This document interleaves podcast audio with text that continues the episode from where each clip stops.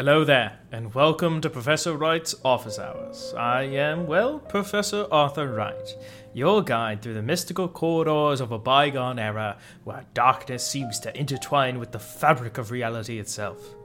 Now you might be wondering, Professor Wright, what's the deal with putting these together at all? These mini lectures or shenanigans or whatever it is I get up to? Well, truth be told, as I sat here in my office, surrounded by dusty books, potentially evil artifacts, and the occasional critter seeking refuge, I figured, why not turn these moments of academic solitude into something a bit more informational or entertaining? Talking to oneself can get a tad monotonous, and after a few too many philosophical conversations with my office plant, the notion struck me.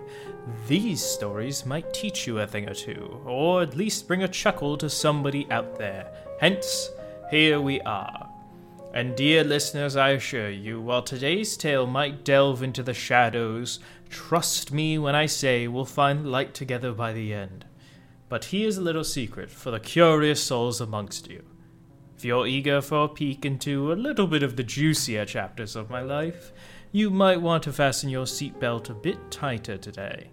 The best is yet to come, and I promise you the journey is well worth the wait. Just let me get through my drink first. Today is going to be a bit of a serious one.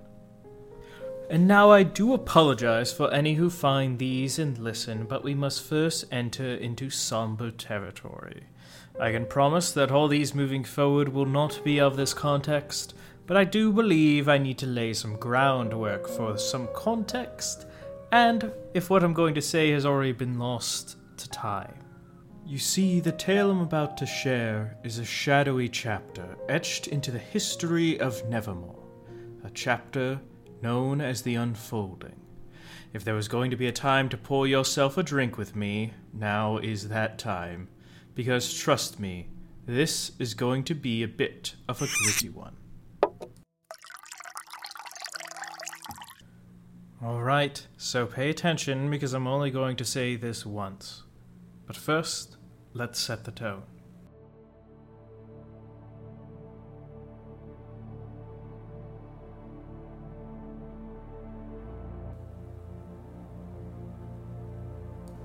Picture this it was a time when the clinking of pickaxes echoed through the depths, seeking to mine the rare Aurum Lumina metal.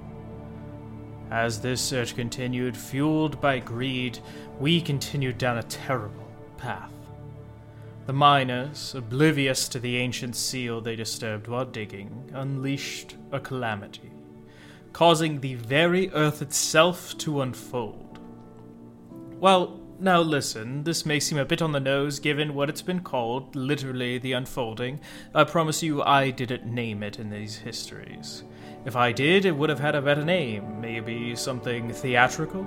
Alas, I'm digressing.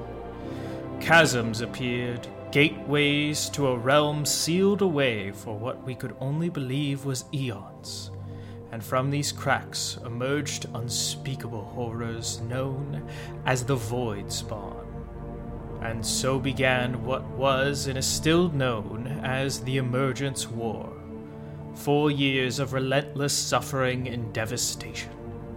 Imagine a city plunged into perpetual twilight, its skyline dominated by eerie glows from the chasms, on the front line, soldiers battled eldritch nightmares, confronting horrors that etched themselves into not just their memories, but into the very air they inhaled. The malevolence referred to as gloom. In other corners of the world, this sinister force has been aptly named Bleed, casting a shadow that goes beyond the visible scars of war. Now, over those four harrowing years, we traversed through chaos, despair, struggle, attrition, and finally the sealing of the rifts. Yet, victory came at a cost. Physical and mental scars borne by soldiers, burns, telekinetic assaults, hallucinations, scars, and the ever present specter of PTSD haunted those who stood against the Void Spawn. Then, my friends, came a good old fashioned government cover up, that many today still believe. They claim that our soldiers weren't fighting these void spawn. Oh no. Instead, a fictitious foreign army was invading us. So, as our soldiers returned, they could never be truthful about what they saw, and I don't believe many of them actually wanted to. Now, as I share these tales, it's only fitting I unveil a bit more of my own story. You see, during these tumultuous four years of the Emergence War, while variant soldiers confronted the horrors of the Void Spawn on the front lines, I, Professor Wright, remained ensconced within the sanctuary of my academic haven, and trust me, I know the question already. Why, you may why didn't I serve with my fellow brethren when we were on the brink of collapse?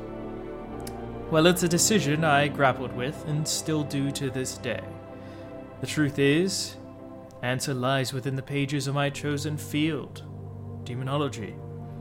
My commitment to understanding the Voidspawn led me to stay behind these walls. It's a choice that has weighed on me, a lingering guilt that often haunts the silent hours when the echoes of the past resurface. In the pursuit of unraveling the mysteries of the Void Spawn, I found myself tethered to these books and scrolls, studying their nature in the relative safety of my office while brave souls face the unimaginable. My dedication and knowledge anchored me here. The soldiers who fought, now bearing both seen and unseen scars, grappled with their nightmares that will echo throughout the entirety of their lives. The question of whether or not I could have made a difference lingers in the quiet moments. Did my understanding of these creatures contribute enough to the effort to seal those rifts? The shadows of that war may not be etched on my skin, but I can assure you they cast a somber shade over my own conscience. Now, I spend enough time reminiscing and feeling guilty at home, so I'll leave it be for now during our office hours here. But do keep all this in mind when looking back upon us and judging our actions. Life is a tapestry woven with threads of both light and shadow. Much like the students who traverse these hollowed halls, each step forward is a dance between the joy of discovery and the weight of responsibility. Now, my dear friends, enough of the shadows that linger in the recesses of history. These office hours are a respite from the weight of the past a sanctuary where we indulge in the lighter aspects of the world itself. And I believe that's going to require a little bit of a tonal change here. So, as we shift our gaze from the shadows of the past, let me share a tale of my own. A tale that intertwines with the threads of magic, duty, and an unexpected connection that has blossomed amidst the mystical currents of Nevermore. Now, amidst the magical tapestry we call our home, there exists someone who I've come to hold a little bit more dear. She's not a student in the traditional sense, nor does she sit among the academic lectures I deliver. No, she is a light within the shadows, a guardian of secrets, and a seeker of understanding in the realm beyond our own. And I've come to know her as Eleanor. Our relationship goes beyond mere lectures, but truly into the world of the unknown.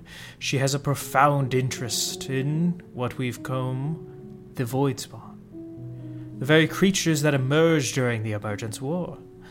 I find myself assisting her in navigating the complexities of the gloom and bleed and void, sharing my knowledge of demonology to shed light on the mysteries that linger in the city's darkest corners. Our relationship is one of collaboration, a partnership in unraveling the enigmatic threads that tie our world to the supernatural. Yet, with her keen mind and unwavering dedication to the mysteries that shroud our world, she has become more than a colleague. In the quiet spaces between our research and arcane pursuits, there's a warmth that lingers, a shared understanding, an unspoken camaraderie that binds us together.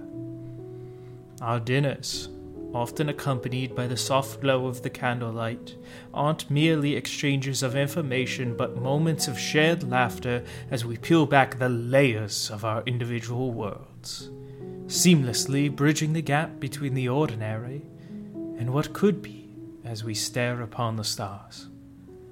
There's a certain magic in the air when our lips dance close, teasing the possibility of a connection that goes beyond the realm of scholarly pursuits.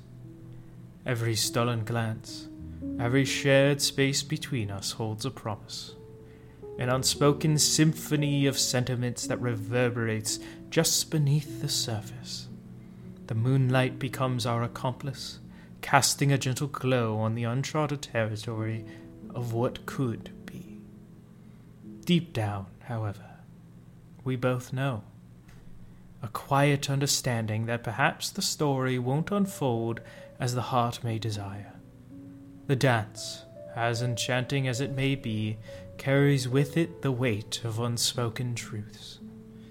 I find myself walking a fine line relishing the moments of connection while instinctively keeping the doors to vulnerability firmly closed. For you see, the dance we share is a delectable balance, a delicate balance between the intoxicating allure of what could be and the pragmatic understanding that some stories are meant to remain within the pages of longing themselves. And so, we waltz through the moonlit corridors of possibility, embracing the magic of the present, while acknowledging the limitations that shape the intricate steps of our dance. In this, I think we both find solace, even if it is unspoken, for I'm not brave enough to ask otherwise. So we dance and revel within the present, but I feel we won't a moment after. As the music of life plays on, I find myself savoring each fleeting moment, yet with a heart open to the universe. I know that there might be someone, somewhere, whose steps harmonize with mine in a melody yet to be written. So here's to the dance, the one I share with Eleanor, and the one that may still come, unrehearsed and serendipitous. To new connections, to unexpected dances, and to the hope that the steps we take today might lead us to the arms of someone whose heart beats in time with our own. Onward, my friends, to the candid beauty of the unknown, where the dance floor of life holds infinite partners, awaiting for their turn to twirl into our own story.